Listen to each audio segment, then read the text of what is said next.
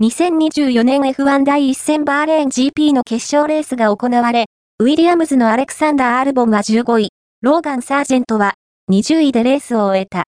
投稿、サージェント、ステアリングのエレクトロニクス問題が再発。